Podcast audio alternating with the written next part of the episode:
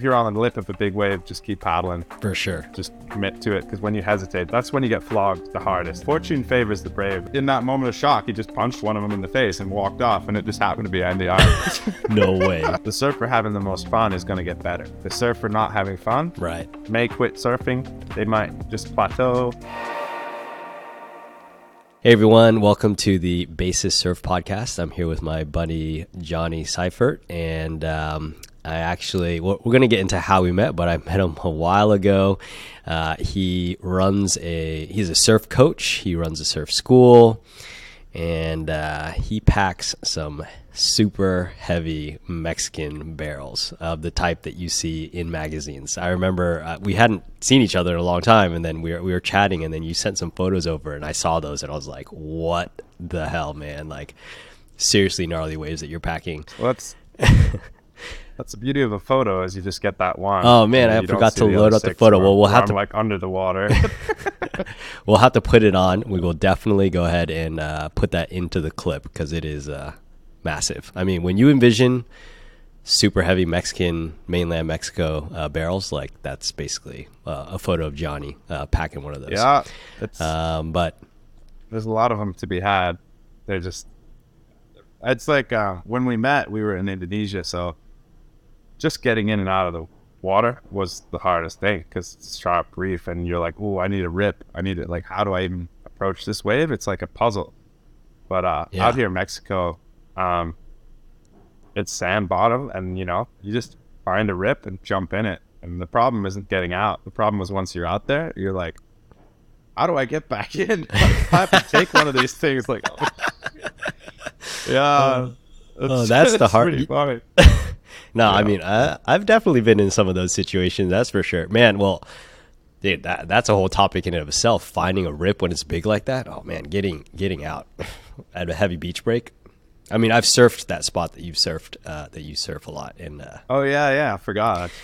That spot's super heavy. I mean, okay, well, Dude, well, it- it was basically one minute. It was like barely shoulder high, and I was just chilling there. And Yeah. then the next minute, it was like pumping double overhead, like chunky 10 tubes. Guys were like stand up barrels, and I was just like, "Holy crap! Uh, this is not what I was.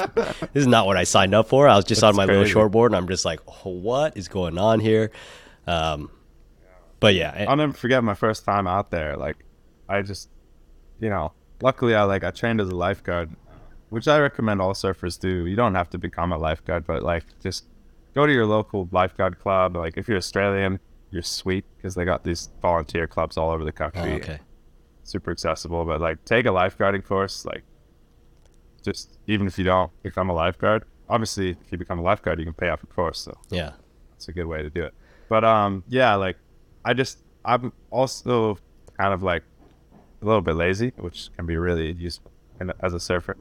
and like, you know, a lot of people look at that wave and they go, "Oh God, I really I have to get that barrel right. I gotta get out. I gotta get out." And they I've seen hundreds of them. Like, they show up at their little normal shortboard. just like everyone who's been there for a few days is like, "Oh, this will be fun to watch." Yeah. And then, and then they just look and they just like and they see a lull like you've just described, and it's like, Yeah. okay, I, th- I think I can paddle out. And it was well, you know, almost looked the name, but that's okay. Everyone knows where it is. It's not a secret. But like at that break, you basically, if you do time it right, you do one duck dive and you're out. Hmm. You know, Yeah.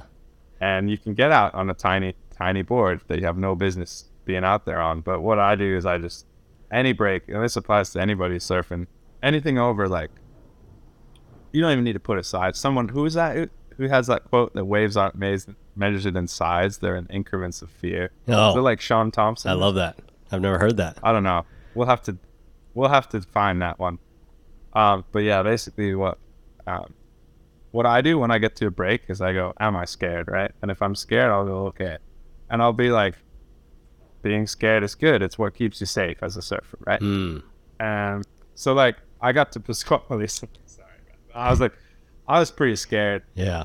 and uh, but also I wanted that barrel so bad. I was like, I Right. I don't care. I have no business being here, but I I will get that barrel. Hmm. And then I was looked at these huge, like, you know, eight foot barrels, and I was like, I ain't paddling out to that. so then I just looked around, and I think I would encourage any surfer to do that. Like, look around. Like, is there an easier way out? Hmm. Like, look for the easy way. A lot of surfers are like, I got to do the hard way because they're like, Right. oh, like manly, manly, or whatever. Like, screw that. No, like, no. those guys are the worst kooks. They get in your way anyway. Yeah. So, like, I just walked up to the river mouth.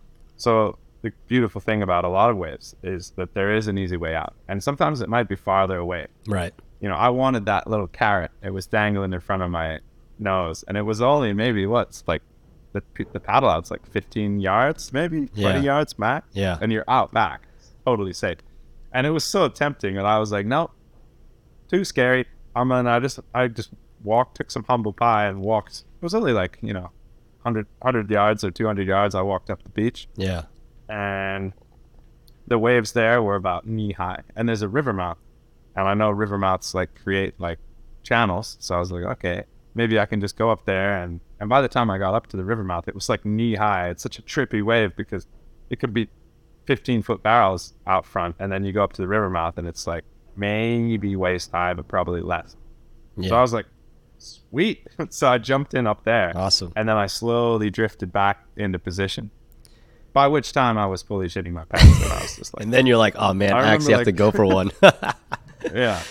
That's so and true. I know, yeah, and I know I could have. I was like, how do I get in? Like, and I spent an hour just contemplating how to get in and just peering over the edge of these ledges. Like, nope, nope, nope. And then just watching everyone else having like these killer barrels, like, and you know, I was like you've just said, you know, like you see people just having like stand up barrels and they're just sitting in there just looking around and this this most beautiful blue water just spinning and Oh, man. offshore and you're like this and you're just thinking to yourself that needs to happen to me. Right. and then you're also thinking to yourself i'm going to die. And then you're having these conversations with yourself and then you realize like and then that's when your lifeguard course kicks in. You're like okay what's my options here? Like okay if i get absolutely flogged? Where are the currents? Well gonna just push me straight in. And Yeah. i got like 10 buddies on the beach. Okay what do my buddies have? Well my buddies have phones. They you know. Okay so then you start to think okay maybe i can do this. And then the other thing is other people often a hazard people don't even think about. Like are like you know i might fall whatever.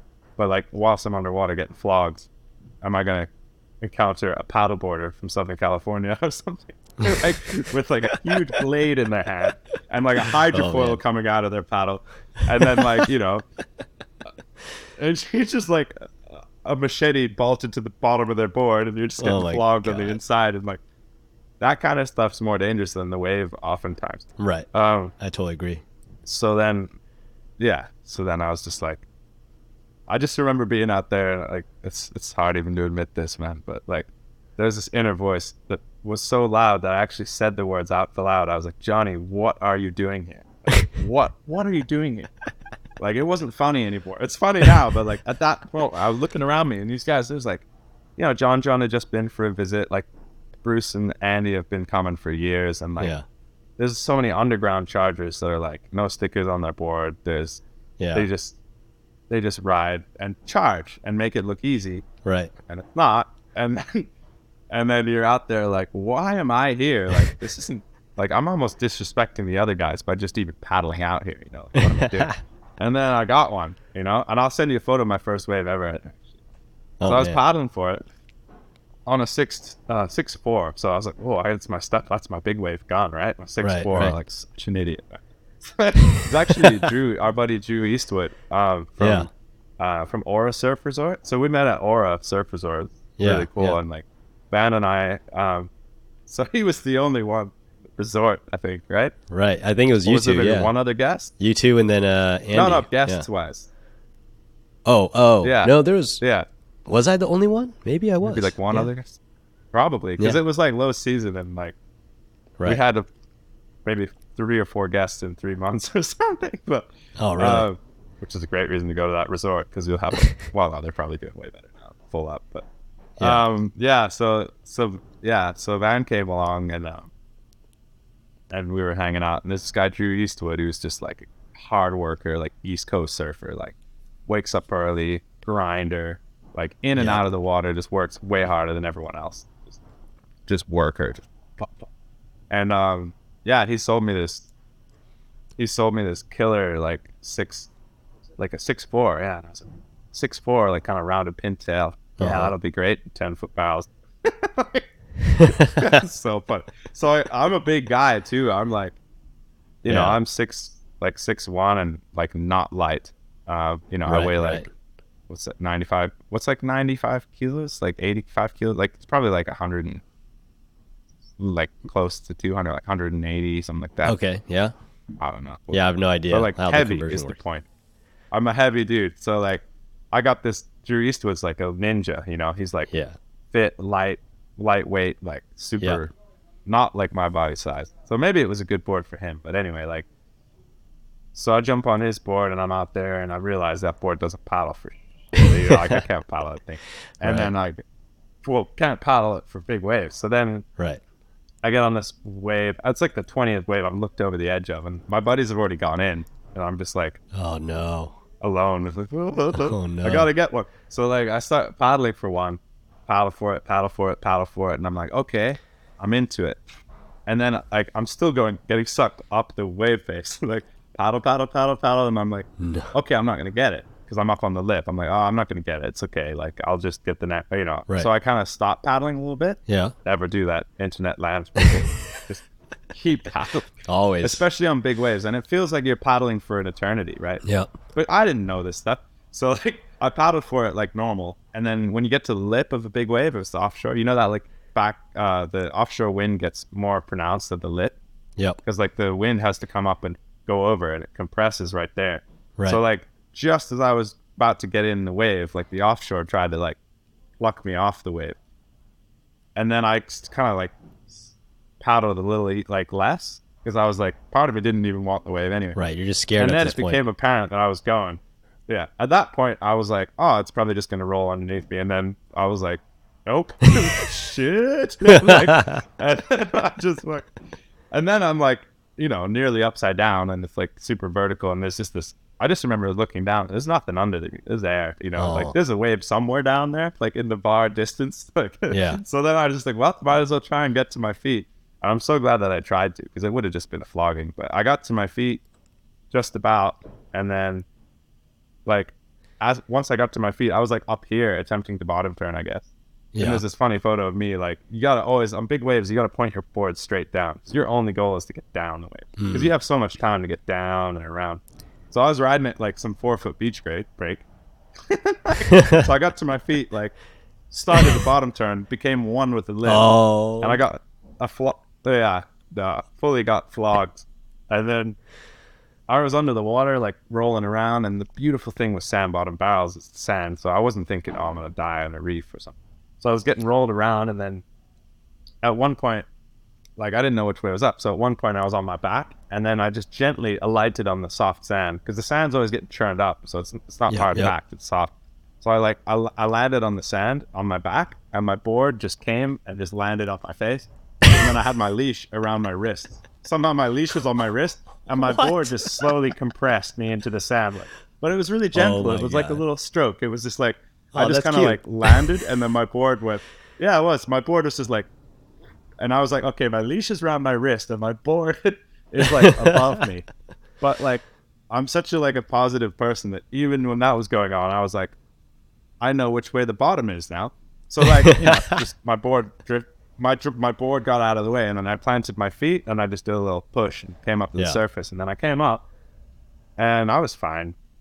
And then I was like two feet away from Yeah. the beach because that's how that is.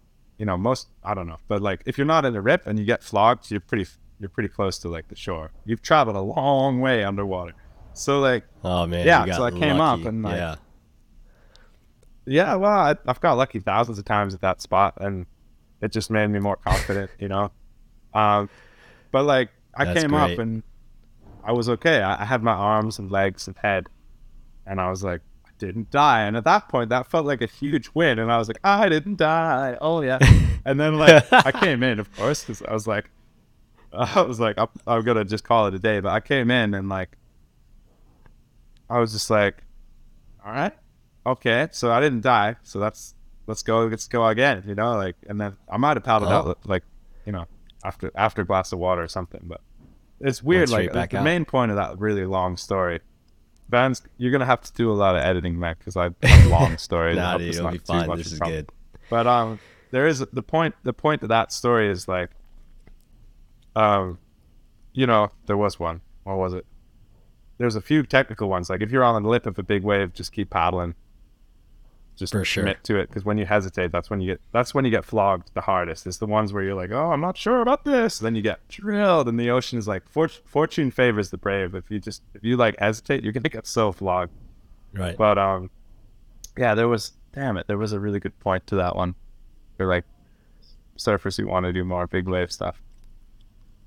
I guess just research your spot and think about what's around you, and um, a lot of it's mental, you know, with surfing, For sure. in and out of the water, and also even at a beginner beginner level, you know. yeah. Um, absolutely. yeah, there was. Uh, maybe I'll come back to it. But there was a really good point I had. It's Well, we can always come back to it. Sorry, but uh, We can always come back to it. Oh, Wow, that was a that was yeah, a, that was an awesome story. Um, why why don't we um, yeah, let's it's actually good spot. rewind even a bit. I mean, so yeah, I met you in northern Sumatra. Uh, that was nearly ten years ago. I was looking at my photo. That's crazy. Nearly ten years ago. Um, Yeah. we were on this like random, dude. I remember getting on the plane to get there and like to even fit my board bag onto the plane. They, ha- dude, they had to take the seats out the of the plane. That's how small guy? the plane was. Yeah, and I was like, dude, I am. Were you the only non-Indo? This is the tiniest plane. This is the tiniest plane I've ever been in. Like, Yeah. where am I going? And then, like, we get down there, and So then the yeah, it's you and Drew. It's you and Drew, and then we were just like cruising around, like, you know, we we didn't properly score because like the swell, I don't think was like properly there. I mean, I caught awesome waves, but it wasn't like pumping, pumping, but it was still like such a, a special experience. And and I, I mean, I kept in t- contact with you guys. I still know. you. I mean, nearly ten years later, it's kind of crazy. Um, but like, so that was obviously a, a ton of fun. Um, but rewinding actually even further, like, how did you get into surfing? Where did where did it all start for you?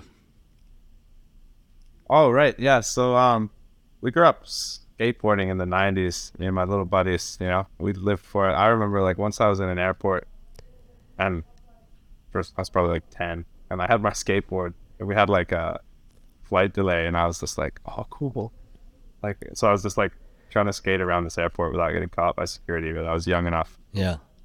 They didn't care. It's pretty.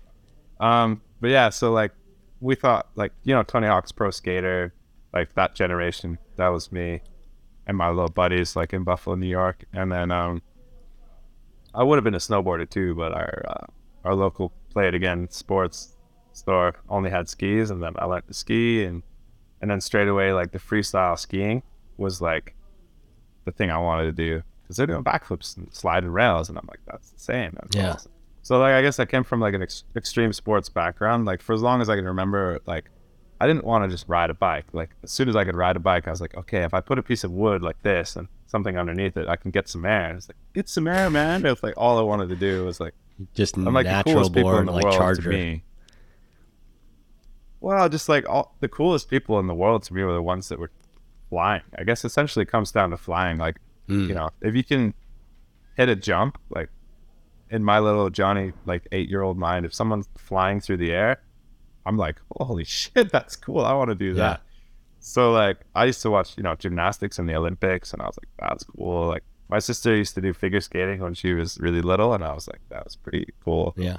Um, you know, like anything involving like flight that kind of looks like a dance. Yep. There's a bit of dance in surfing too. For sure. Sorry, I'm going off on a tangent, but basically, like, um, I learned to surf because my buddy went to New Zealand, and he learned to surf there.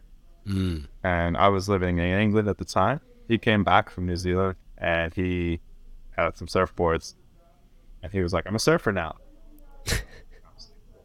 and there was this mystique, like no one in my family surfs, Right. like no one, my great grandparents, no one, like no cousins, or hmm I think one of my cousins now, but I taught I taught him how to surf. Yeah. So I was little, and there's surfing was this mys- mystical thing, and like I was born in Northern Ireland, you know, Yeah. Like Ireland not not known for their surfers, and um, I mean, kind of now. water's cold. And it's now, yeah, yeah, Yeah. but not then. Like, but Right. like water's water's freezing, and like you walk down to the water with a wetsuit, people are like asking if you're okay. Need like Right. Like, what's wrong with you? And, like so there was there was I just you know if you can't see it you can't be it. So I I didn't even think surfing was an option. I was like I'm you know I'm happy with skateboarding, and BMX, whatever. And then my buddy came back and he's like, oh yeah, we can surf in in England at the time because we moved from England over to Ireland. And um sorry other way around. And then he's like, yeah yeah we could totally surf here. There's a couple waves and there's actually a little surf scene in, in Bournemouth of all places, which Mhm. is like the worst surf spot in the UK basically Oh God. but it has like it's one of those sp- spots where there's loads of people who want to be surfers, but unfortunately their their local wave sucks. So what's amazing is you have actually some really good surfers there, but it's like I guess you know like Florida or something where you have some talent, but the wave is just not that good, and it's all, mainly wind swell and, Mm, and just real shit, shitty and yeah. cold. Yeah. But we thought surfing was so cool. Uh, we're just like, we're gonna just surf, and we didn't. You know, when you don't know any different, your local spot's the best spot in the world because it's Right. the only spot you, you know. Yeah. So I learned to surf in the shitty onshore beach break in England, not even Ireland or Scotland or Wales were the best. Like the Celtic nations have the best surf. Yeah. I'm in England, gone. Right. okay, and I'm not even in like. There's parts of England that pump. Wasn't there? I was in, like the worst. Just the spot. crap part. Okay. But um, yeah, yeah, and um, yeah, I think I used to do things like take my foamy on like the public, you know, the double decker English buses, and, like try and like stuff it up the spiral staircase. Dude, you're committed and I used to hide my board when the bus came. You're, you're yeah, I just so wanted to committed. surf, and like I.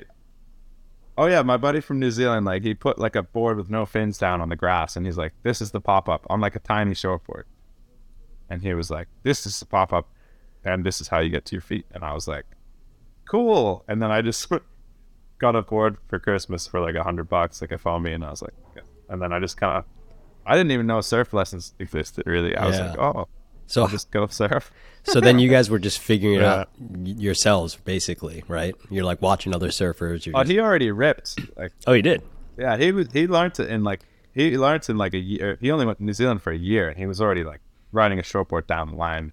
Well, Maybe not ripping. He was shortboarding down the line, which is amazing. so how did year. you? And, uh, what was your process then for for improving as a beginner? Can you even you know like were you just Let- watching let him and see. just trying to Oh, copy what he did, or what were you doing?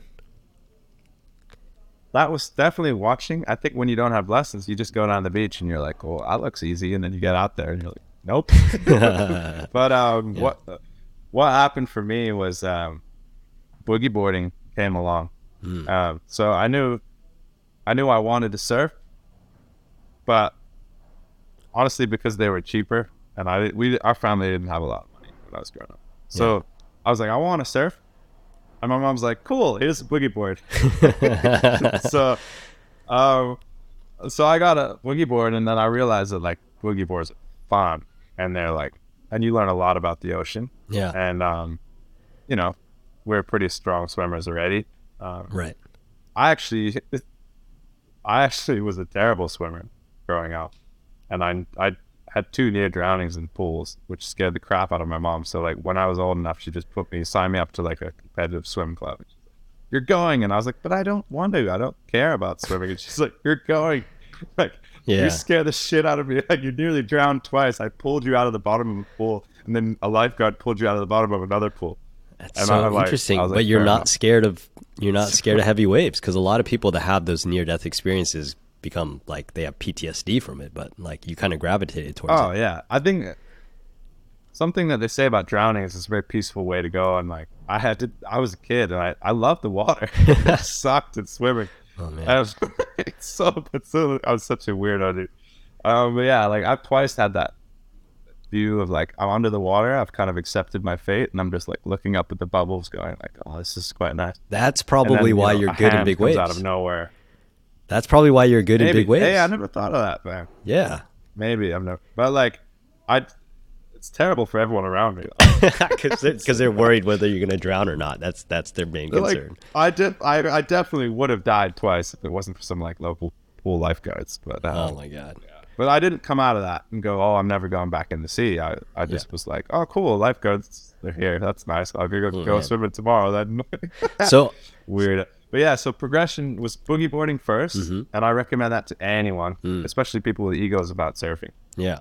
Because like some of the best surfers in the world are still boogie boarders, and they switch or they grew up boogie boogie boarding, And also, um, at the beginning of the podcast, I was saying like um, safety, like get a lifeguard course if you can, Mm-hmm. or watch one on YouTube. Yeah. really help.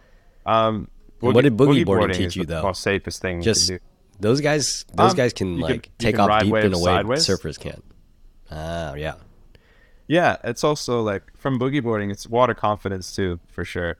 Because Mm-hmm. you're essentially just swimming. You lose your board all the time, and like you're swimming.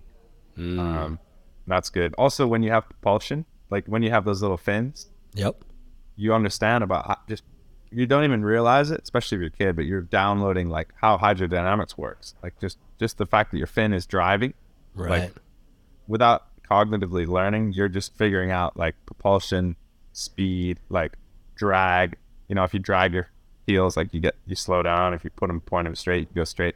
Like just all these little things that you just play with as a kid. You just you don't realize how much like Yeah. science you're downloading. Well- and then yeah, so that's really good. So, question on the the safety. boogie boarding though, because you know I was I was surfing this one break. There was a bunch of boogie boarders. I don't know if this is necessarily true, right? But like a lot of surfers, like their dream is to be able, you know, because as a surfer, you can do like the no paddle pop up and like take off on the wave. And then I was watching these boogie boarders. It was like dredging, barreling, you know, heavy waves. Obviously, that facilitates doing the no paddle pop up. But like most of the time, when boogie boarders, they're not paddling into the wave, right? They just kind of cork and then they kind of take off in that more critical, meaty part of the wave that allows them to get in. So it's the legs. So does that? But it does it teach you to all legs. it, it's all legs, but does like does their positioning teach you? Does that translate to surfing in terms of like where you're aiming to position yourself so you can get into the wave easier, or is it not really? For sure. So because boogie boarders hate this, but because boogie boarding is easier at the beginning levels, because you don't have to pop up, right? Because you don't have to pop up, you the best thing about bodyboarding is you learn about waves. Simple as that. If you want to learn how Yeah. waves behave, how they feel, how they work, how they break, where you should and shouldn't be, grab a boogie board and go out there because you'll get hundreds more than the surfers. You get more waves, and you can Right. ride small, a more variety of waves. I've, you can boogie board when it's like knee high, but you can also boogie board when it's like. There's a guy, um, Shambles, absolute legendary Irish like underground charger, and he's Yeah. he's shown me photos of him bully, boogie, boogie boarding Mullaghmore at like 20 foot, and all the all the surfers are getting towed in. He just drops from the sky like a little frog, and and he makes those, and he can make those things. So like they're incredibly versatile. But like I've been rambling and I apologize because you're gonna have to edit like so much of it. But um, bullet point is even if you already surf now and have been surfing for years, get on a boogie board and you'll learn more about waves. It's not about you and what you're doing on a boogie board. It's about your li- your chin's close to the ground. You're you're you're looking at waves. You're downloading the waves. You're seeing the wave, and you're getting a lot more waves, and you don't have to worry about popping up. So you can position yourself deeper. Um, you know, and you're That's just gonna see. Your eyes are gonna see. Your eyes are gonna see more waves, and because you're from the waist down, you're getting dragged around, right? When you're on a surfboard, you're floating Yeah. above a lot of the currents, so you, you move around a little Yeah. bit, but not much. When you're bodyboarding, you're like sometimes you're up to your neck, sometimes you're up to your waist, and any current or on a boogie board, for example, when a wave breaks, you can feel that you actually get sucked backwards first and then go. Right. You know, so if a wave's coming Totally. behind you, you, there's like this in breath, and then you go. Even when you're paddling, your balls up. So like when Mm. um when I'm when I'm surfing on a surfboard on a normal surfboard, I have the illusion that I'm just paddle I'm just paddling my arms, and the waves coming, and I just paddle paddle paddle paddle paddle paddle go. But what's really happening is like even though you might feel like you're moving forward, you're gonna go backwards a little bit, and then you're gonna go forward. So Yeah. just little subtleties like that, like So it's So like boogie boarding boogie boarding is almost like then- this. Yeah. So oh, go ahead. Sorry. it's more it's a more pure Oh, I was gonna form say, of it- surfing it- because you're attached to the waves. Yeah.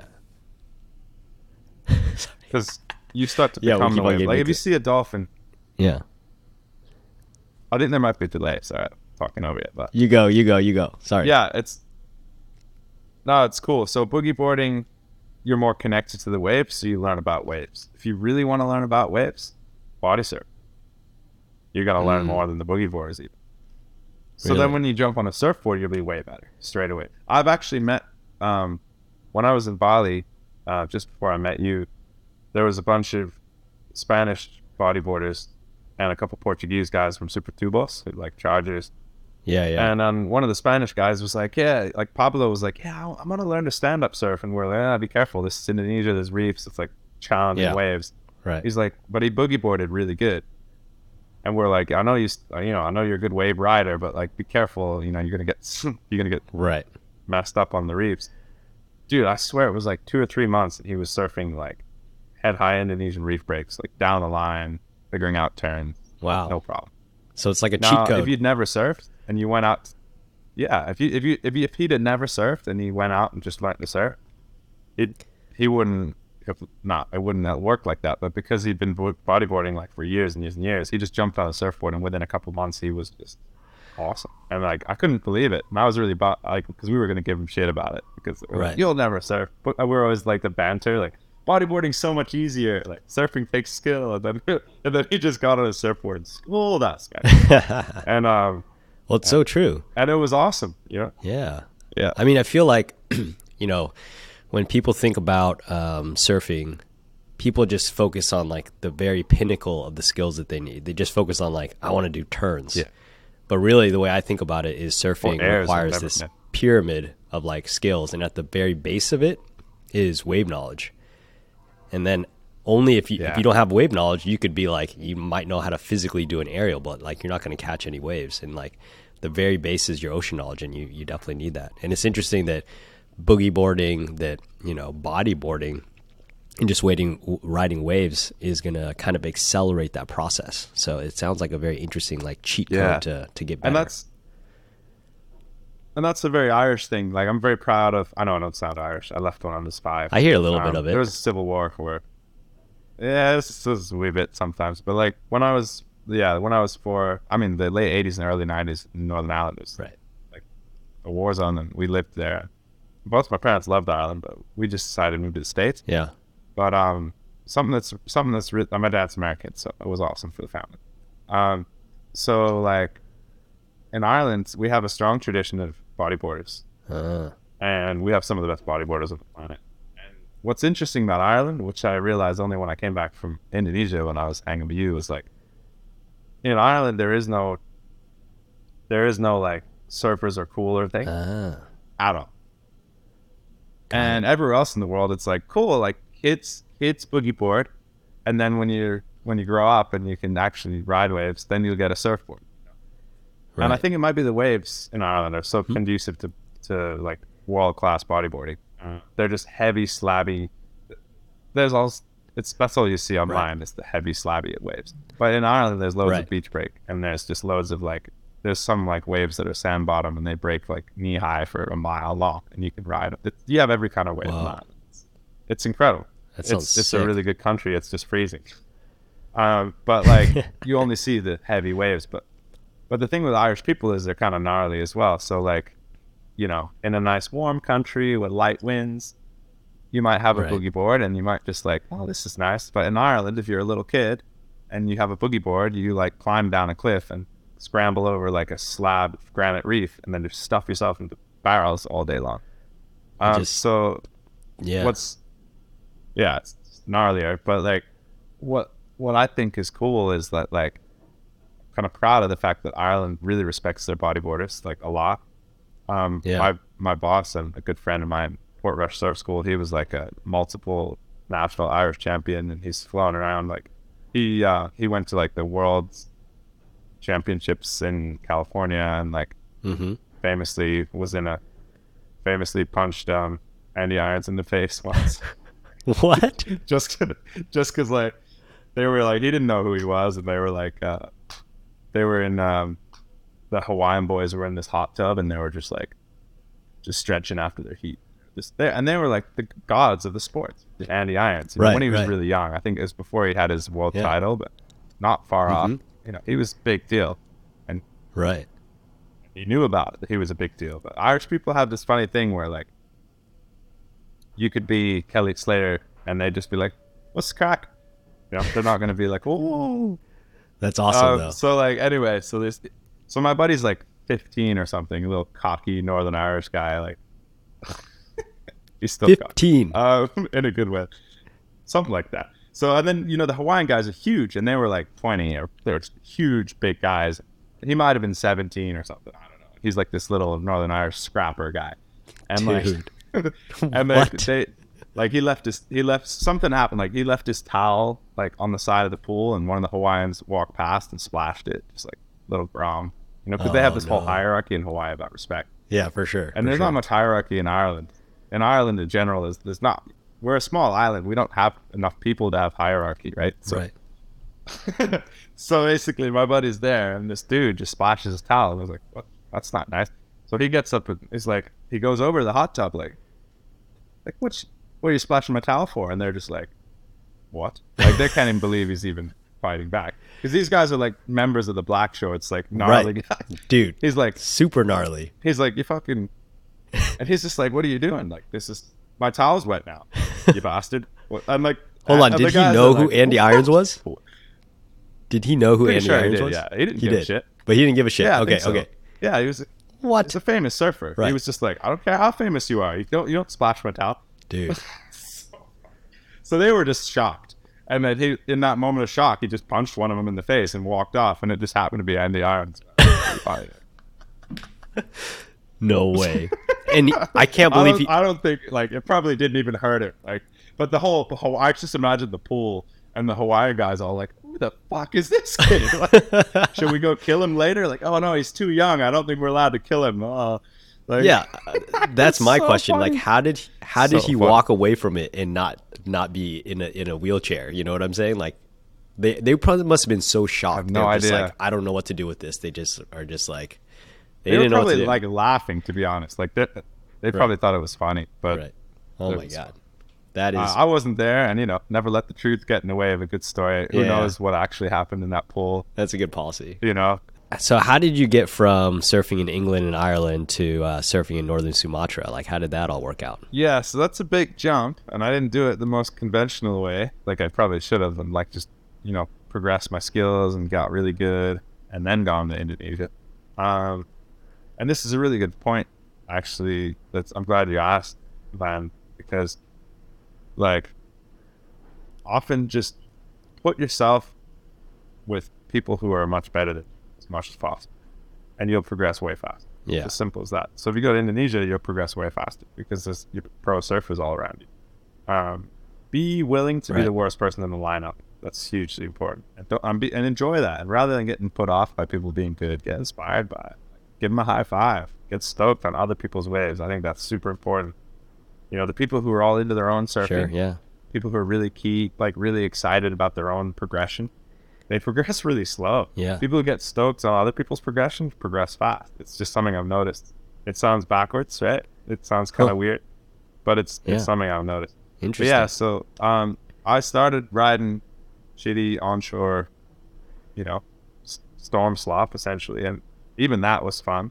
So then, um, what really Yeah. got me going is I got a job at a multi-activity center that did like canoeing, hiking, surfing, you know, multiple whatever activity, and like I, they do like accommodation and food. So I was able to like, I was able to leave home at like 17 and and live on this corridor of rowdy surf instructors who were all really good fun, and um, they basically looked after us like parents, you know, Uh, and like so, you know, yeah. don't pay to do things if someone's going to pay you to do them. So I, I, my surfing was pretty terrible at that point.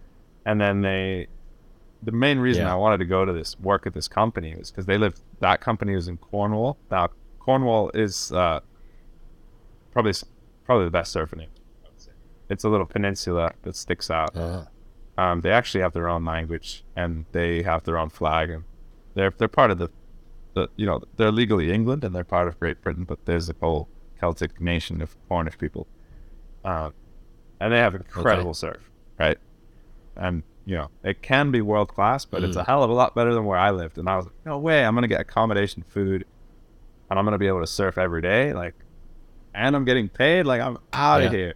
So like, um, my high school Easy. teachers my high school teachers actually let me go like a few months before the end of term on my last year of high school they were like yeah you can leave just so long as you get the work done so I was like, all right. So I went over and started training as a surf instructor, which is a bit of a joke. And I've done this with a few sports where like I learn the sport and a week later I'm trying to go on an instructor training course. Just, but I like when you don't have much money growing up and you're like the toys are expensive. You're like, okay, Yeah. I could buy a couple surfboards. Fake it till you make it. yeah, it's like my choices as a kid. Like I could buy a few surfboards and then bus money to and from the beach, which is like a 40 minute one way trip, and then paying for surf lessons like not even an option for me. I was like, nope. And then like because they're expensive and like Yeah. I, I might get one and it'll be awesome, but that was it. And then I was like, or I could go to a place, become a surf instructor, and just use all their boards, make money, and surf as much as I want. I was like, sweet. So that's what I That did. And sounds then, like, a good strategy. yeah, and like in England, you only have to be able to. I think you only have to be able to go left and right, and then you can get your instructor training for it. So then my my first, honestly, my whole surf journey started on that lifeguard training. Yeah, so I was about 16. That was even Hmm. before I left home.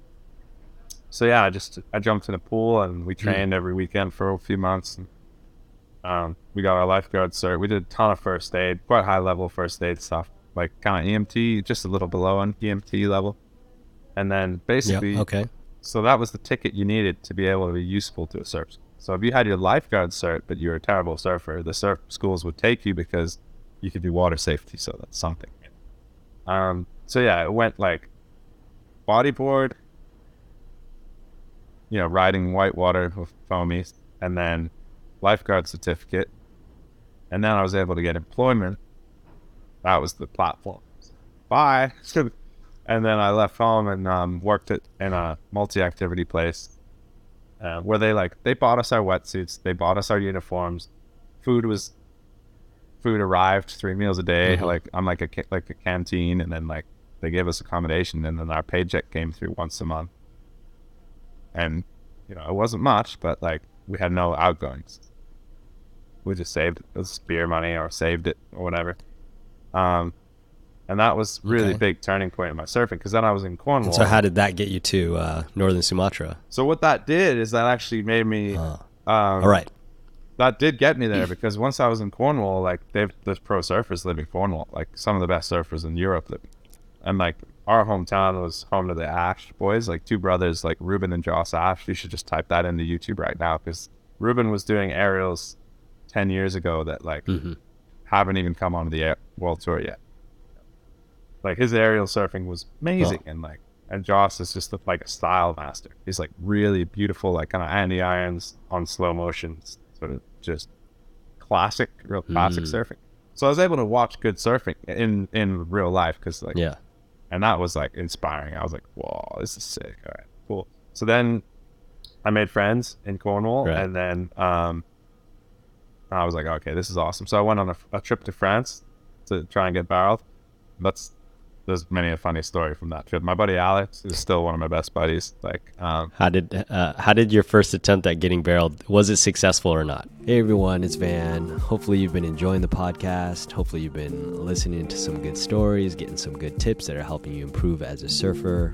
If so, make sure to subscribe to the podcast, leave us a review. It'll only take you literally a few seconds and share it with your friends. That's the best way you can support me so I can continue to create awesome new content for you. So thanks. Let's just ask let me ask that Uh, question. I- well, you were a boogie boarder, so you might have, be pretty good at reading waves. no, by then I by then I was surfing. I should have taken the boogie board to France. That would have been a smart move. But yeah, so like we just um, yeah. So my my friends were giving me shit about this the other night because I was the youngest. I was like 17 or 18, and I didn't have my driving license yet. And my buddies, my buddies like, um, my buddies Smudge and Alex were taking turns driving. So we were going through the French countryside for like 10, 12 hours at a time. We're camping in bushes, like sleeping in our board bags and stuff. And uh, we'd arrive at a spot, and they'd be Nice. super tired from, from like they'd been driving and they'd been sleeping rough, and they were Right. like they were a bit older than me, you know, like they're like 26 and 28 why am I going with old guys? Like they're complaining about sleeping Yeah. in board bags. Like they say they want like showers and a tent. I'm like, These guys are losers. but High class. uh, that was funny. So then like, yeah. So then I was actually good. I'm glad I went with them because I was way more comfortable because they had some common sense. But uh, yeah. So then we get to the surf spot called Biscarrosse. It's like a you know, classic French beach break. And it, looking back, it probably wasn't that big, but it was hollow. Mhm. I'd never actually seen a hollow wave, and I'll never forget the sound of the crack. You know, when you when the lip of a hollow wave hits the water, it's not like a rumble like a normal wave. It's just like, Yeah. and you you're like, what the Right. fuck is that noise? Right. And um, it was beautiful too. It was like just right. a barrel. All barrels are beautiful. So we rolled up on the sand dune and it was like, "Whoa, it's a barrel. Yeah. Cool. Like we weren't scared. We are like, let's go. And I was like, come on, boys. Like, and they're just like, we're just gonna sit in the car for a minute, Jonny. Like, mate, like, we've driving for like ten hours. Just gonna just like give me a minute. And I'm just like, but it's, but can't you see it's Yeah. barreling? Like, we gotta get the fuck out there. They're like, Jonny, screw you. Like, you, you've been asleep because I used to sleep in the car like a little baby. Like the whole surf trip, I was just like, they would like shove stuff up my nose and stuff because I'd just Yeah, be yeah. asleep like in the back. Yeah. So I just paddled out there and uh, yeah, I don't Right. even remember that. Very like I just remember taking off on a wave. I think I saw the inside of a barrel for the first time, and actually my first time I actually saw the inside of the barrel, like I was so badly out of position that as I was trying to make my bottom turn and pull into this thing, my buddy was about Mhm. 30 yards down the line and he was also pulling into this thing and making his bottom turn on the same the same wave just like boom. Right. I think we both got You're so just fucked like, up. s- like we got so flogged. But uh Oh, that's awesome. yeah.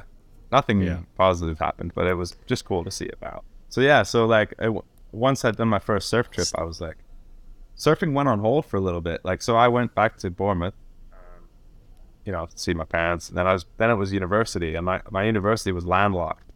So but it's in the skinny bit of the uk it was on the border of scotland Yeah, so i knew right. we had good waves in scotland so that was cool and i knew we had good waves on the east coast in Mhm. yorkshire has some yorkshire actually has the best probably the best waves in england don't tell uh, no, we can tell people. It's a big, the biggest county in England, so they'll never find them. But uh, York, Okay. it's like the Baltic Sea, but there's like incredible surfing. And I was like, okay, there's some surfing, but it was freezing, and like I didn't know anyone who surfed there, and like so I basically didn't surf all the three Right. years of university. I didn't, I didn't surf in the winter much, like except you know surf trip here, Yeah. surf trip there. And then in the summer, I was working, so I had the impression I was surfing, but I was really just pushing people into waves. I didn't really improve much. So I had like a plateau Right. you know so like i improved quite a bit because when i lived in Yeah. cornwall that summer i surfed every day before work after work Right. and then i just hit this plateau of like going i mean i, I think you might have felt this how about like maybe you like did you find once you could go down the line both ways and you could do top turns that like you just did that for a few years i don't know For sure. I mean, I feel like once you so i think a lot of uh, people get to that are point. going down the line, it's hard to get there, and then you hit this plateau, like trying to do proper maneuvers. That's when the you know. yeah maybe i'm Well, I I, I would say be there, even Barrett. before maneuvers. yeah, well, I think that like just going down the line, like probably ninety percent of people, that's kind of where they get, and then they kind of that's as far as they Yeah. get. Like they're trying to Yeah, do no. maneuvers, but they're not really doing maneuvers. You know? or maybe they're not sure why they can't do these maneuvers and they're just like going down the line Right, feels right, good right. and you look you can look pretty cool you know especially if you buy like Right. hipster wetsuit and a mid-length board and you put your knees really close together you can go down the line be sexy and it is fun but like most Yeah. of us they, we want more we want to shred you know so so i was Right. like you know i saw myself as a someone who surfed and i enjoyed it all i knew is that i enjoyed it so that was cool and then um I knew I had to go to university. They in in Europe they offer you like a gap year. They're like, okay, you've got a space in university. Do you want to go play around for a year and then come back to it? And I was like, hell no, because like if I go and I can get paid to surf in Bali, I'm not coming back to school. No, no. Like, I knew myself too well. Like, I'll just knock out this university thing. And they actually had a degree in adventure, which is pretty Yeah. sick. So I got that done. It's it's just um it's like adventure media. So it's like it's extreme sports fitting. coaching. Yeah, so they, they like taught us how to lead a bunch Uh-huh. of extreme sports and be like mountain guide, you know, kayak guide, raft guide, whatever. But then we Uh-huh. also learned how to film a little bit because like our university could kind of tell that, you know, this is before Twitter and you know Instagram maybe just come out and YouTube was pretty much the only thing online. And they were starting to see that the industry Yeah. of extreme sports and surfing as well, it was going from like winning competitions to like having cool videos online. So they invented Right, this degree of like extreme sports and media combined degree. So I was like, I wasn't Hmm. even gonna go to college, man. I was like, I'm getting paid to surf. Hmm. Why would I ever go to college? And like some of my people are like, one day you'll wake up and you you'll be like, you might actually want like to own a house. And I was Right. uh, Not sleeping Yeah, board so then- bags. yeah, yeah. It's like, but board bags are awesome, and they're like, you're 19, dude. Like, so- Things will yeah. change. Things will change. yeah.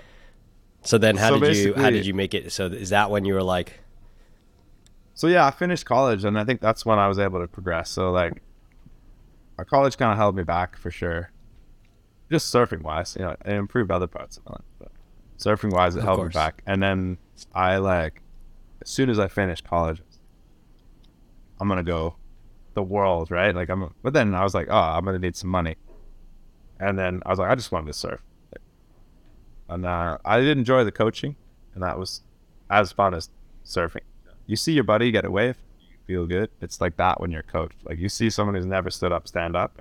You're both stoked. You know, you might be as Yeah. stoked as them. I know I am. That's why I still do it. But um, and you Right. must get stoked, man. Like when people come back to you and say, "Oh, I watched one of your videos, and now I can do this maneuver." oh yeah, totally. Feels good. Huh? Yeah. So then you uh, So, is um, it? So did you go straight to Aura?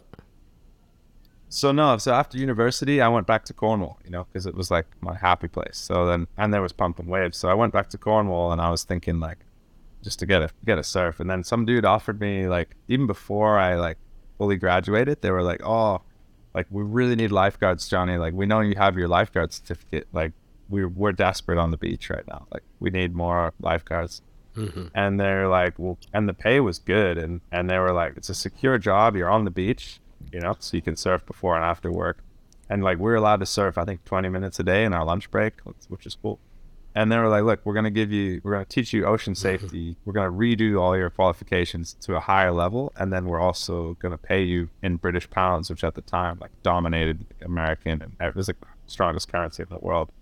So i was like okay i've just graduated. I can do like I can do three and a half months, get a ton of British pounds, live at my mom's house, save almost all of it, and then then I can go surf. So that's what I did, and like, yeah, I had a great Mhm. summer on the beach. Learned a lot. Learned a lot about the ocean. Like, lifeguarding is a killer career. You know, any lifeguard watching this, is pretty good.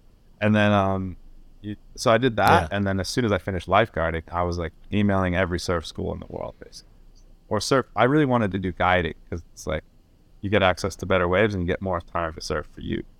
So I was like, got this gig Yeah. and yeah, actually I went to Indonesia first just to figure out maybe I'll get work when I go over there. But Indonesia is so damn cheap that like hmm I had what I thought was had what I thought was like a month's worth of money to find myself a job. And I came back four months later Yeah. with some change and I didn't even have to work a day. it's just like learned how to speak the language and just hung out with local Indos and just ate rice and fish and just surfed every day.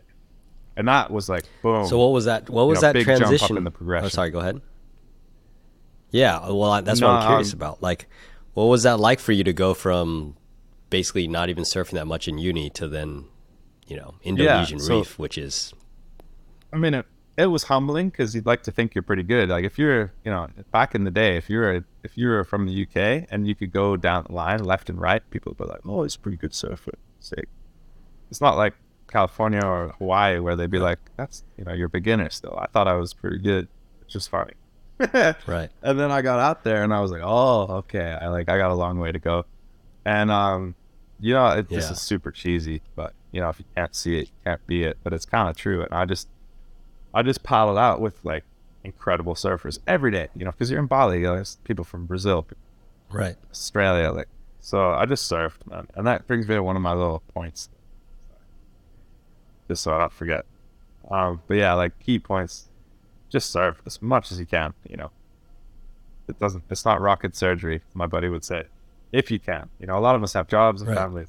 It's hard, and that's when you need to be laser focused with your progression. But if you can, just surf as much as possible. Do that. So that's what we did. We surfed every day Right. in Indonesia. That is the biggest thing. You need. Yeah, Mhm. it is big. Uh, it's amazing though. I've seen people who surf once a week progress way faster than I did. But uh, they had lessons and stuff. So, but yeah, so I just I used to just paddle out and watch, just visual. I mean, I'm very visual. I just watch and learn, like monkey see, monkey do, and just you know, if you if you look at like any pro surfer and ask them like, what are you doing when you're a kid, and they're like, every waking hour I was looking at surf magazines or watching surf video. Like the the real pros, they just it's just like a diet of like feeding your mind, like that image, just just drink that in, and that's something you can I do. totally agree. Yeah. I mean, did you? Did you? Were you the generation of Surf Max? Or I mean, that's the way YouTube? that.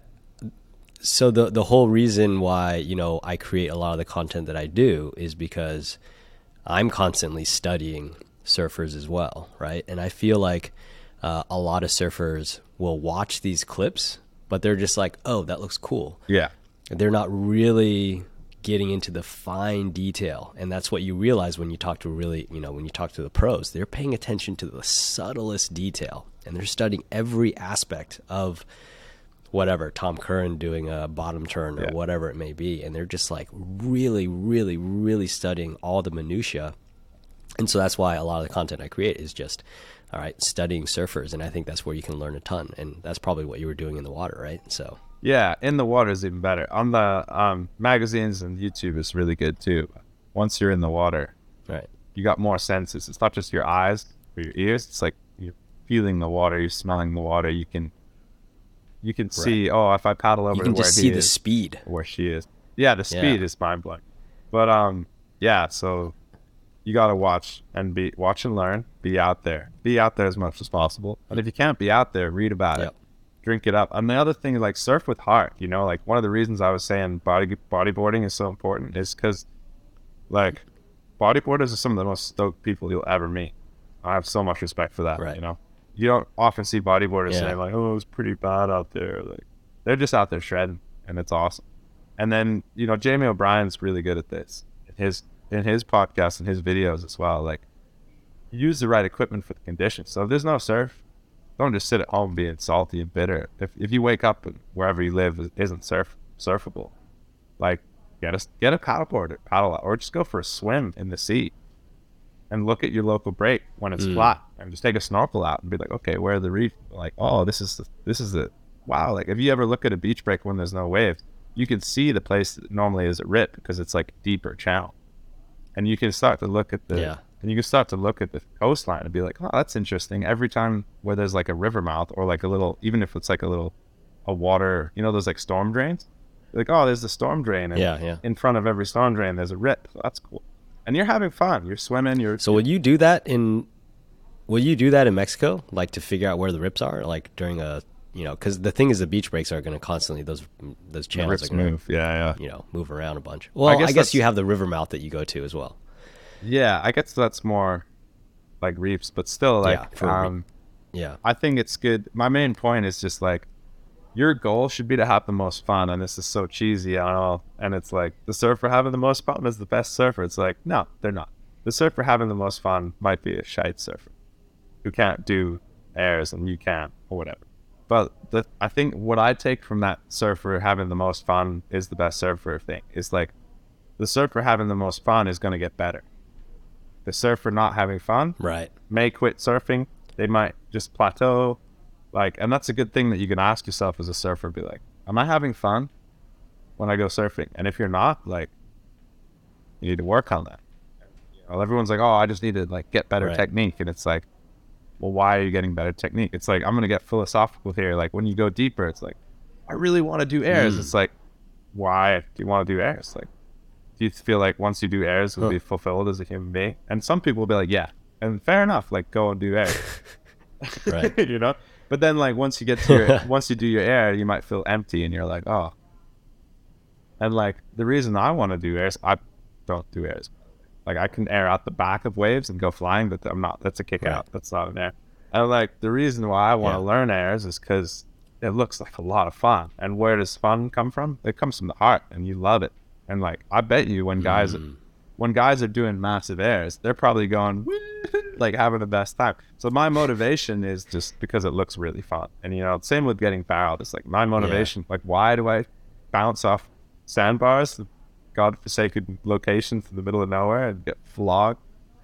Because Right. It's so much fun. Like when you see that view for the first time and it goes over you, you're just like, that's worth it. Like that's awesome. Right. So I think like you gotta when you're progressing, you gotta look at use whatever equipment allows you to have fun.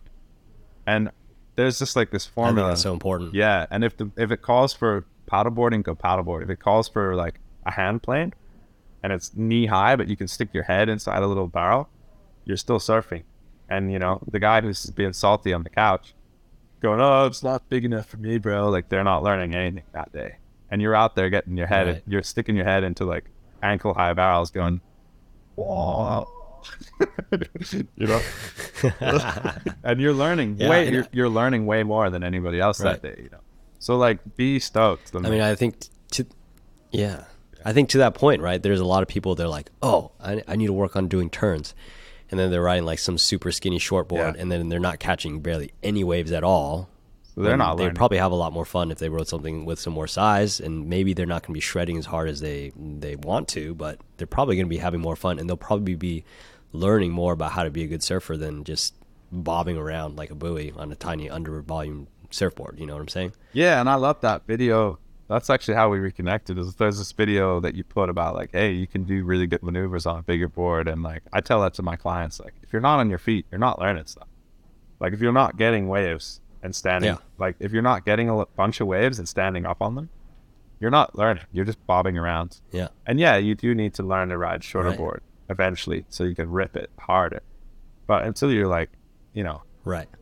you just there's a lot of I think that brings me to my another point I had is there's a lot of ego in surfing and I've been I have it too, like we're all humans with egos. But like you want to look cool with a shortboard under your arm.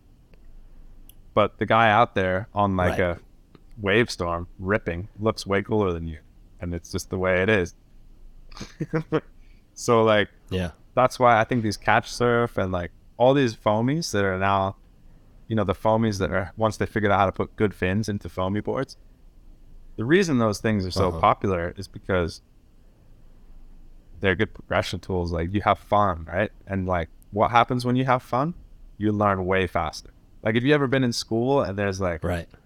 A teacher who's telling you really interesting stuff, but like they're just down and they're boring and they're they're telling they're like telling people off, putting people out in the hall, and they're like, and no one's having any fun. It's like you're not learning if you're not having fun. You need Yeah. you need to feel relaxed. You need to be able to play, and uh, I think that's really important.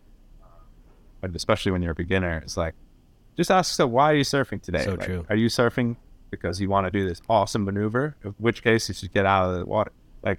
You should be surfing because that off that maneuver is really fun and you want to learn it. Um, you got to keep. Such an interesting philosophical approach. I've never Yeah, heard anybody and I- talk about it like that, but I, I think it's so true. I've been lucky enough to watch like every day. I've been surf coaching for 15 years now, and like I see it every day. Like I have a lot of data, right? I see people who are like, and it's usually guys. Uh, so, but not always. But like I see people who are in really good physical shape, and they do some other sports maybe, and they're like, I'm gonna shred. Like I'm, I'm gonna get this. Like I have to really focus on my technique. I'm gonna focus on my technique, and they really struggle. And then you have people who are just like, oh, I, I've never surfed before. Like I'm just gonna play, and they get right to their feet. And um, it's Right. like a paradox, you know. Obviously, you have to try so that you can become better, and obviously, you have to put effort in. But like, where is that effort coming from? Is the question I would ask when you before you paddle out. Like, are you putting loads of effort in because you want to look really cool in front of everyone else? Maybe, but that's not Right. super joyful. Like, are you putting effort in because it's just really good fun and surfing's fun?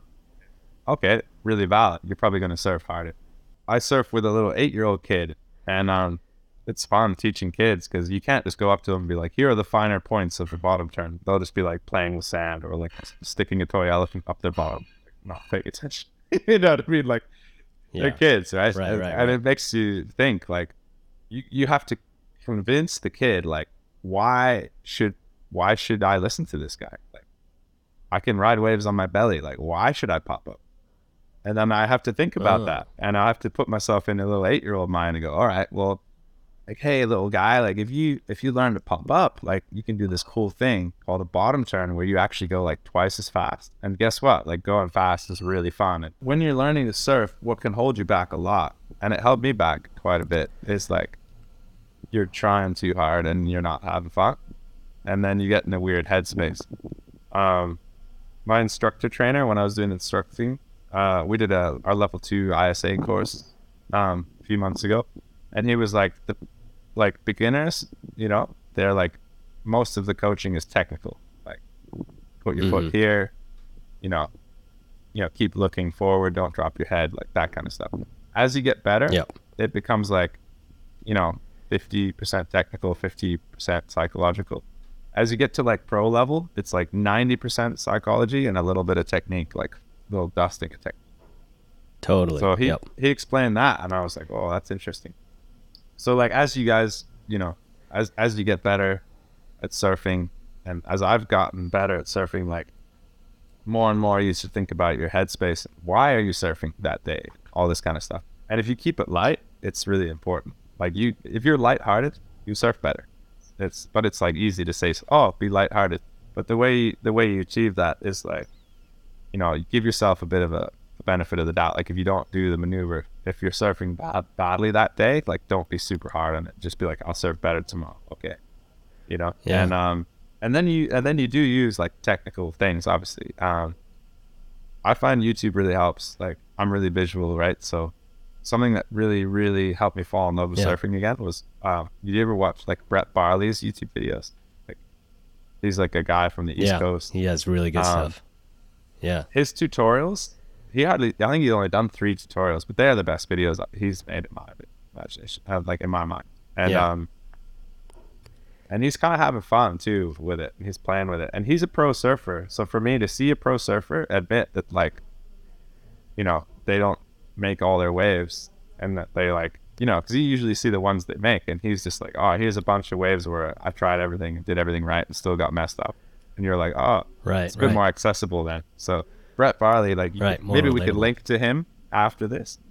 Um, Yeah. Yeah. and then there's a guy called Chapin Kruger from Surf Pro Techniques on YouTube. Um, Mhm. He's he does incredible stuff, really similar to what you do, Van, where he he just basically um, he just watches pros surfing Mhm. and then he Yeah. just re- loop does it on a loop and watches it and watches it and pauses it and watches it and pauses it and then goes what's he doing there and then he goes out and Right. tries to do that you know and he's he's Oh. surfing amazingly now and he's a surf instructor and he does uh, really good retreats and stuff so like and i don't know if he actually went through any formal surf coach training like i did i think he might have done Yeah. but i think what he just did is he just did it for himself improved and was like maybe i can improve other people he started to like share that Yeah, stuff totally. on youtube and now he has a website Yeah. There's a um, ton so of that- stuff out there that can help help people. Yeah. Yeah so youtube youtube helped me. So that was like i got so i got to indonesia and then i started watching other people and then i started watching youtube and i was like oh okay.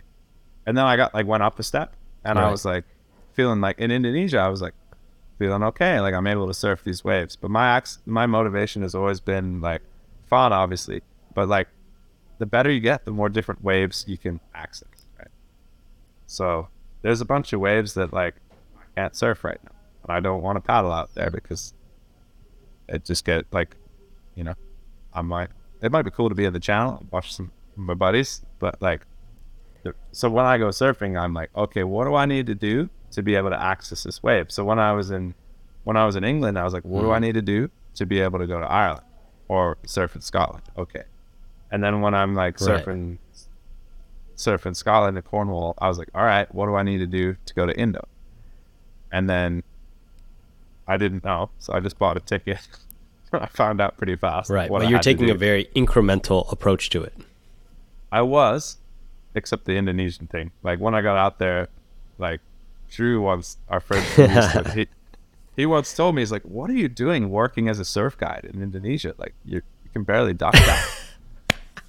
and he just like he just called me on it. He's like, "What are you doing?" He's like, "I know you have your ISA surf certificate. I know you you're a co- Right. surf coach on paper, but like this isn't a coaching role. You're a surf Right. guide, and like next week the Volcom Pro team are coming. Like, what makes you think you can be out here?" And I'm like, I'm like, I, I want to get better as a surfer. though. And he's like, what? Like, why didn't you go to Mexico? Like, he just, I was like, you know, he's American. So if you go, you know, you're in America, you go to Mexico Yeah. and you improve. whatever. He's like, why didn't you go to somewhere like somewhere closer? And I'm Right. like, you don't realize that in London, you can get cheap flights to Indonesia. Like I paid like 700 bucks for return flight, Wow. and I could change the date of when I came back. That wasn't that hard because Huh. the British pound is strong, and like, you know, you do a Yeah, couple yeah. weeks as a lifeguard, you're going to Indonesia. So I wasn't incremental. Probably should have been, but like honestly, like it's a really good point, and it's a good question because people who think I need to do this before I can unlock this, Mhm. they often slam their head into a wall, like trying to Mm. get this one piece of technique that they think is the key to unlock everything else. And I would say rather than you know be be watered, right? Like when when a when a river flows into an obstacle, like a rock, yeah. it doesn't just Yep. try and whack the rock because it's water and it will never break the rock. And the river flows around the rock and keeps going. And then, Right. you know, you got to do that with surfing. Like if you're not, if you're struggling on something, don't keep working on that thing. Work on something else and it might figure itself out on its own. Right. Um, Plus, you're just going to get frustrated, and at yeah. some point, you and then when you lose the, get bummed. And you lose the fun and then you just get out of the water and you're just like, we've all been there, had those frustrating sessions where you're like, right. this sucks. I want to go home. Yeah. totally. Um, but yeah, so like that's, you know, you gotta. What was it? The kung fu master, others like Bruce Lee, like be water, my friend. It's true. It's like if you have an obstacle, you gotta flow around it. You can't just keep hammering on it. Um, Yeah. it's good to go back to it. Well, so what are uh, right? Totally. Yeah. What are what are some of the most common things that you know? Because you run a surf school now. What are the most common issues that you see with uh, your kind of beginner, intermediate clients? I mean, with the beginners, I think the most common thing is just, you know, um, well, I'll put it this way: there's three things that can make you learn to progress way fast, and I think it applies to beginners, intermediate, at any level. I figured this out over a long time. One is your equipment, right? If you have the wrong Mhm. equipment, it's just gonna suck. Like simple as that. And and it's not your fault. And what happens is people with the wrong equipment, they often blame themselves. I've done it. You know, Right. I was like, just like you at Puerto Escondido on a six four. Yeah, yeah. In in big barrels in Mexico, um, I thought to myself, Jonny, you shouldn't be out here, and uh, that wasn't Right. correct. I should I should have been out there. You know, I'd been in Indo. Hmm. I was a trained lifeguard and a strong swimmer. Like I had every right to be out there, but I my Right. board was so small that I was like, only Kelly Slater could have made that drop. So I'm not gonna. I shouldn't be out here. You know. Right. Where- and then I just got a bigger board, and it was just like easy takeoff, like way before it was even a wave, and I just snowboarded in and just started packing closeouts. Then like loving life, and it was the board. It wasn't me. It wasn't my fault. I hadn't changed as a surfer. I- Right. I hadn't got. I hadn't all of a sudden overnight become like ten times better at surfing. I just Right. I was on a six four, and then I went up to like a seven six proper gun, paddled like a freight train, and I it was like my no excuse board. It's like you can't pull back on a gun. Like you're already you're already committed before it's even a wave. You're just You're already going down. you're yeah. going. And a lot of people are like, oh, you know, Right. the, the cool guys like surf shorter boards and take off right under the lip, and that's where it's really important. You have to be like, you know, be the kook. You know, that's almost like some a takeaway from that I would give to people. The fear of being a kook makes the biggest kooks in the world happy. Uh, so like, be be okay to be a kook. Like, go to a surf break and, and ask questions. You know, like it's okay if you go up to a local charge and you say, "Hey, I'm Yeah. not from around here. Um, where should I paddle out?" Like, they're not going to be like, "Oh, leave me alone." They'll they'll see that as a sign of respect. They're like, "Okay, this guy, he's not a, he's like you could be a terrible surfer and you're not a kook. You can also be a really good surfer and you're a big kook. You know? So like I would say like be I'd like be Totally. Yeah. be willing to be a kook, you know, like go go to a place and say, you know, I know I know nothing. Like what can you tell me something about this break? Like, oh yeah, you know, you don't want to paddle out here, you want to paddle out there. And like, you know, be and don't be hard on yourself if you feel like kook. Just like think like, why am I kook? And in the surfing world, most people would be more than happy to point out like you're a kook because you took out a 6-0 and you you're not good enough to ride a 6-0. and listen to them. Listen to them, you know, like don't Right, just get right. mad and be like, I'm not kook, I shred it. Yeah. Like just be like, oh, all right. Like be like the Hawaiians are they're good at this. It's about being humble. It's about respect. Like respect surfers. Respect doesn't mean like bow down to surfers, but just like people who are better than you, like just listen to them. Don't fight with them. So like the equipment has to be perfect. The conditions have to be. They don't have to be awesome conditions, but they have to be. The conditions have to work for the equipment you're on, so they're linked. You know. Right. Like if it's tiny, Right, take right. out a big foamy and have some fun. Um, Yeah. So the equipment, the conditions, and then there was a third one. I'm just trying to remember exactly what it is, but like the, those are the two biggest, really. The third one is like your mental sure. state, and you know, but like and Yeah. having fun with it. But the like I've seen a lot of surfers who have like really good board, and you know, the conditions just aren't happening. And they're like, oh, I'm a bad surfer. And I was that surfer. Man, I can't remember what, like a week ago. I was like, oh man, my surfing's taking a dive. Like I'm just not performing the turns I know I can do. Right. And then I realized that like, Right. you know, the conditions just weren't conducive to good surfing at my level. Now a good surfer can ride in any conditions, right? So that's cool. But like Right. Right. Right. that's like Kelly Slater, John John, some pros. Like pros can make anything look fun, right? Because they're just Right, awesome. right, Human totally. surf really well. But most of us mortals, right? Like if the conditions aren't safe or they're surfing even in the wrong part of the lineup, they might have the right board for the day, but they might just be surfing like in the wrong part of the lineup and it's just no waves are happening. So that's good for intermediates and totally. advanced. Like whatever level you're surfing, you gotta have the right equipment and the right conditions. And that will that Yeah. that's what Well, so- I've seen like as a surf coach. Like I've seen people get progress so fast. I had a guy who never surfed and within a week we were taking a boat out to an outer reef so that he could work a bit more on his full roundhouse cutbacks. And I was like, Jesus, like it blew my mind. Like, No I way. Learn that fast. Yeah, and he'd never One week. touched the surfboard. Yeah, so like we did foamies the first day, and we started already doing some turns. And then on the second day we were doing foamies, and he was doing some turns, and he fully got his head around going down the line. And on the third day, we were going down the line, and I was like, "You need a hard board." And then like, as a little treat at the end of his surf like week, at the end of his week trip, like we're like, "I'll take you out to the outer reef because you can go down the line, so I know you're safe, and you're gonna be able to stay away from the reef." And then he was like, he wasn't doing full roundhouse cutback, but, but he was going down the line on a reef. Okay. He was like doing little cutbacks to like keep himself in the pocket. And I was like blown away. I was like, That's this is incredible. And I was like, what, how did that, how did that, how did we achieve that as a team? Like him and I. And like what happened was we had perfect waves, like a wave pool.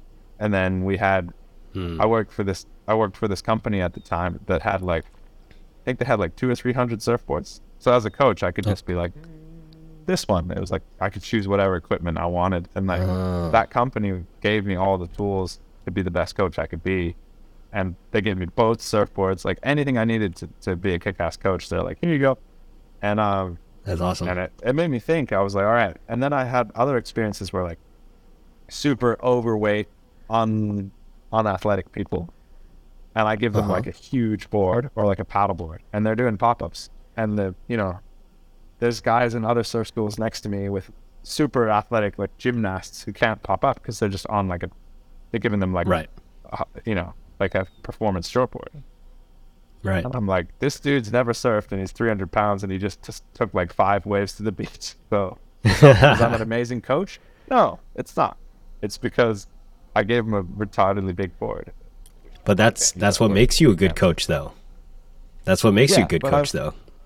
Yeah, being able to being able to be flexible, but like I, for anyone who's watching this or listening to this, who's like, I'm not having fun, like I'm not progressing is how I should. Like, look at your equipment and look at where you're surfing and the waves that you're surfing. Like, if you live Right. at a place where it's like onshore or much and you're not progressing very much, that's not your fault. It's the on blame the onshore mush because it's really difficult to ride on that. You know, it is simple. Yeah. science. Like Yeah. hydrodynamic things that happen that if you have a perfect canvas, like you can surf better. Simple as that. Like so equipment and conditions, like Yeah, anytime you're having a bad surf, just come in and be like, What what did I ride and what were the conditions? And then you might find that you're not so hard on yourself. Yeah. Well, I guess that's why you're set up in uh, Mexico because you're gonna have kind of good waves all the time, and it's kind of like the perfect uh, the perfect situation for uh, a coaching kind of uh, you know to go Yeah. and learn how to surf, right? This this area like is good for intermediate, beginners. You know, once you start ripping, like, don't come to say Sayulita. it's it, you'll have fun, but But it's a very good place to develop, though. yeah. And if you if you are a good surfer, and you come to say Sayulita, Mexico, you're still gonna have a great time because there's like amazing food, great nightlife, like loads of beautiful people running around everywhere, like distracting. And then, um, and you just jump on your longboard and you're gonna have a blast. And you're gonna, Yeah. you know, you can bring your family or your kids who you maybe wouldn't bring to more heavy waves.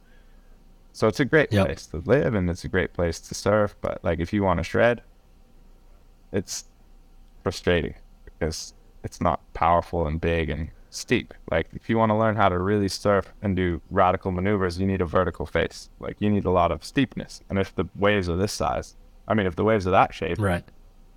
and what's funny is the locals here in Sayulita can shred a really powerless burger of a wave. Don't Right. know how they do it. It's like magic to me. and I love watching them ride. Right. Those, those, um, those people are incredible. Uh, But it sounds like the perfect place. You know, yeah, it sounds like the perfect place to be like a beginner intermediate surfer that's Yeah. like trying to improve, right? So that, Yeah, and that's probably why you have your surf school set up there. Yeah, and it's warm water, and people will give you a high five, and like, there's also just, I'd say, 85% of surfers in this area are like beginner intermediate. So like, no one's gonna be like, go back to the valley, bro. you know, everyone's everyone's like, oh, high Right. five, like you're killing it today. Woo-hoo. Like, it's really supportive and it's quite lovely, you know. Oh, that But um, that sounds like a Yeah. good community. Yeah. There there was something I was just gonna share with you. I was I was a musician, I think, like a a really good bass player or some kind of musician, and he said something that really stuck with me, man, about like progression. And he was like, Hmm. he's like, when I was little, like, I never practiced, and people were like, "What are you talking about?" I didn't practice my instrument. Like, and the you know the interviewer was like, "Well, you must have done because you're like one of the best guitarists in the world." Or Yeah. it's like, yeah, but like, like I, he's like, I wasn't that good in school, and like I wasn't that like disciplined. So like, if someone said the word practice, you know, that means sit down, focus, and like do re- repetition, repetition, repetition, like. And you know, I was like, I didn't Right. practice my instrument. I played my instrument, and I really played. Like I took Oh. it down, and I was like, what is this noise? Doink, twang. Like, oh, that's fun. And like, I played with different scales, and like, I didn't sit down and practice my scales, like one, two, one, two Yeah.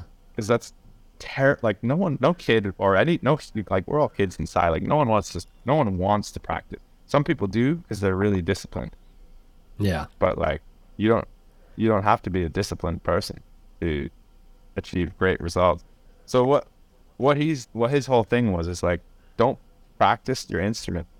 Play it. Play like Mm. actually play it. Play with it. Have a little game with your instrument. Like how does this sound Mm. woo have fun with it. Explore it. And if you do if you play if you mess around with your instrument every day you'll become really good. Um and Yeah. if you practice I every mean- day like real focused you'll become good too but it's not very nice progress it's not a nice process. You got to enjoy the process as much as the end result you know That's so true. So that you know, cool. you think about, yeah, you think about like Kelly Slater, and he's when you, I mean, didn't you did you hear about how he skipped out on uh, hanging out with Obama for a second time to go surf pipe?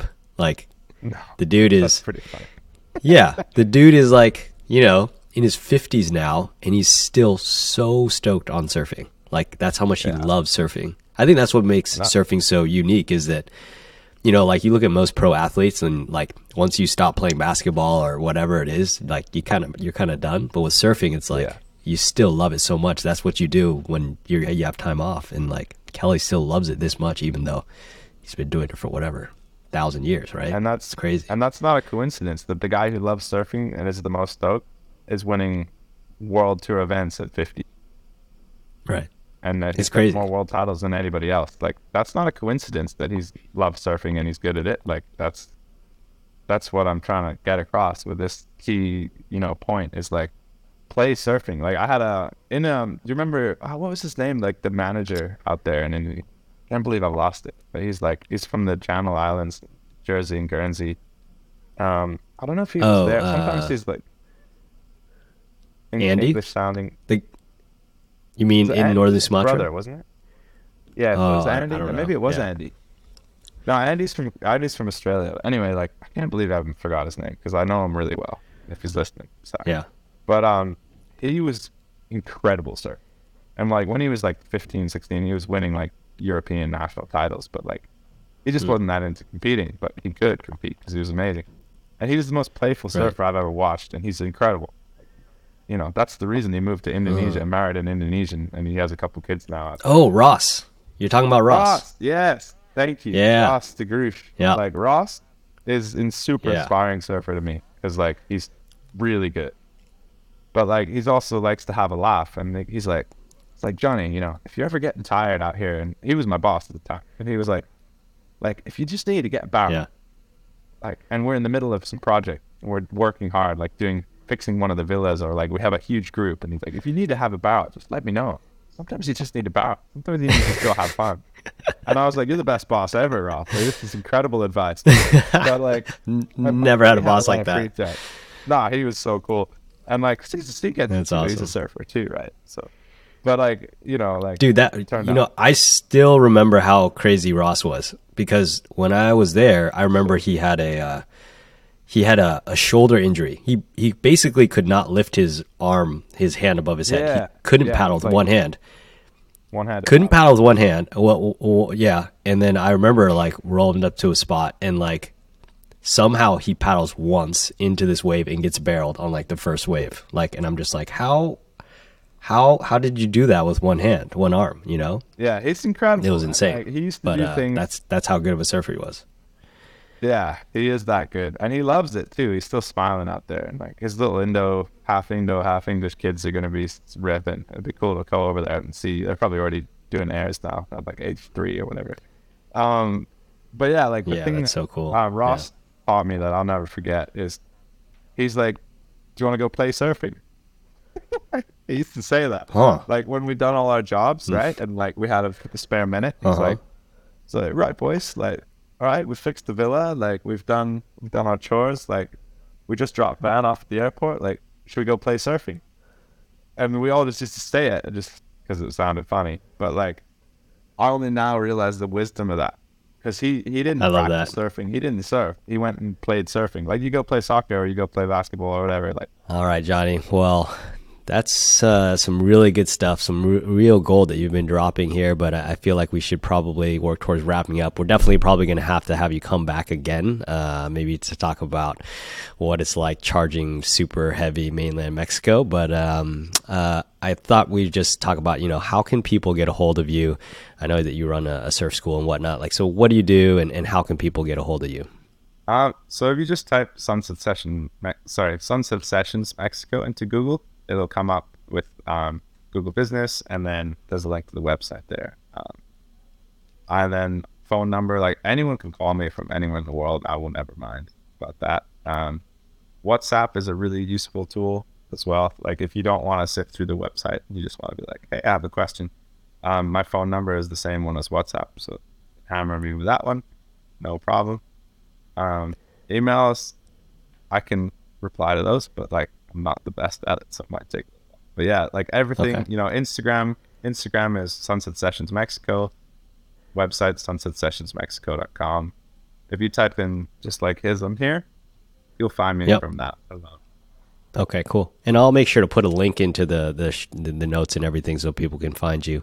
And so, just so people know, like, do you do everything from beginners to intermediates? Do you do advanced surfers as well? Like, Yeah, so we do mainly beginners at the moment because that's where most of the money is. Just because most people, you know, this area is like a very beginner friendly area. But um, maybe with your Yeah. help, Van, because of your awesome followership and stuff. Like um, I'm putting all my money and time into investing in teaching more advanced clients. I have a couple of clients that will do like, um, you know, they'll come out here for six weeks and they'll they'll just surf once a week with me, or twice a week with me, and those guys have done incredible stuff. Yeah. Um, and we've had. I really enjoy like I, my training my training equipment and skills is all like video analysis, high end, personal, professional coaching, and we have Mhm. like boats, boards, everything. You know, balance tools. We have access to swimming pools. We actually have access to a concrete skate park with like surf skates, which I think Awesome. is huge. Probably do a whole podcast on surf skates. Find some surf skate legend. They're so Cool. good for training. Um, but yeah, I do everything. I prefer to do advanced, but I'll do beginners all day because Yeah. I All love right. that. Too. Cool, man. Well, uh, yeah, we'll have to have you. mention- Oh, go ahead. Oh, sorry. I was just gonna mention that like the Martin Dunn. If you go to his website, he's an incredible surf coach, and both Van and I have gone on there. And like, if you just email him, he'll answer anything. And he has this little like this little system that I'm just um tried out. This like this surfing cards, and that's just if you want to surf on your own and you don't have a coach, you just like pick a card out, and then it gives you like, you know, like whatever bottom turn and it'll give you three key points and you actually take it down to the beach and then it just keeps you on track like when you're learning specific maneuvers or you're learning wave selection or whatever and i just thought it was a really cool idea because like i'm a messy person and i like i'll never remember to like bring a notebook and if i do bring a notebook it'll get covered in sand so like you get like a little thingy and yeah i'm using that with my clients now Yeah. cool. Um, Okay. Just keeps you on track. Yeah. So I thought I'd mention that one. And then we can maybe, maybe Van, we could link like Brett, Brett Barley, uh, Chapin, like from Surf Pro Techniques. Yep. Um, and then who are my main ones? Oh, have you experienced barefoot surf? I learned a bunch of stuff off there with YouTube Okay. videos. Cool. Have you used? Have you Yeah. seen those? guys? Yeah, yeah, I've seen them. Yeah, Yeah. great. Yeah. All right. So the YouTube videos, those guys are. Made. Awesome, man. Well, uh, thanks again for uh, joining us, and um, yeah, I'm sure people are gonna be excited to hear. I just love, I love your message of just having fun. It's awesome. So, thanks a bunch, man. Go play surfing. yeah. All right, cool. Hey everyone, it's Van. Hopefully you've been enjoying the podcast. Hopefully you've been listening to some good stories, getting some good tips that are helping you improve as a surfer. If so, make sure to subscribe to the podcast, leave us a review. It'll only take you literally a few seconds and share it with your friends. That's the best way you can support me so I can continue to create awesome new content for you. So, thanks.